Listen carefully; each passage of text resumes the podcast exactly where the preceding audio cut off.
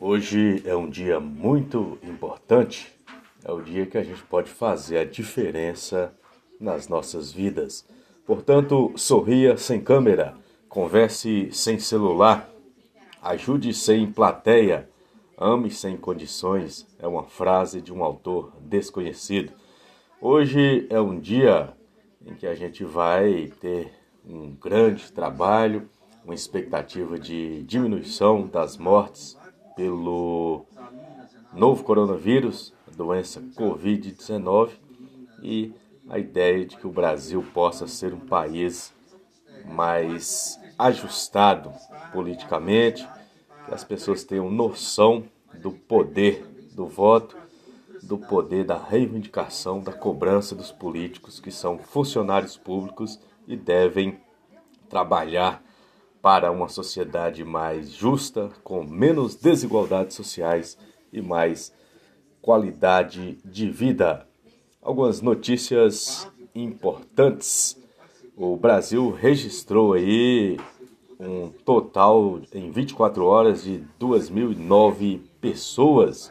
Houve novos diagnósticos em 24 horas, 89.992 Total de infectados 12 milhões 220 mil e 11 pessoas e ao total aí final de mortes são 300.685 pessoas.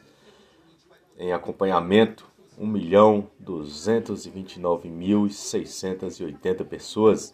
Recuperados nós temos aí 10 milhões 689 mil e 646 pessoas.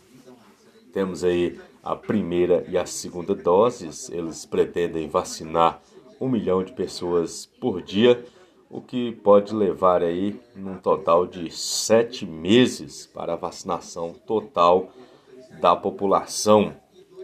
E o Brasil precisava de uma política mais humanitária para que a gente tivesse, com certeza, uma situação menos desesperadora. Não houve isso, houve uma falta de liderança política, uma falta de vontade política e também é, pessoas que apoiam esse tipo de iniciativa de gente que não acredita na ciência. É, nós sempre trabalhamos aqui com a questão da transparência a questão do trabalho pautado aí no ressarcimento dos impostos e do voto. E não é isso que vem acontecendo. Você elege o político e aparentemente ele governa para o grupo político que o elegeu. Então quem não votou nesse candidato, ele fica discriminado com o preconceito de que não votou em quem venceu a eleição. E a eleição a eleição é apenas um detalhe, uma escolha. E são quatro anos aí de possivelmente um atraso. Então, a gente vê aí, ó. Famílias em situação de insegurança alimentar receberão cesta básica. O Ministério da Cidadania dividiu o país em sete regiões e 55 municípios polo, onde serão entregues as cestas emergenciais. É uma notícia da EBC. Também aqui, é, Ministério da Cidadania diz que governo estuda mudanças no Bolsa Família. Governo e Congresso Nacional criam um comitê de combate à Covid-19.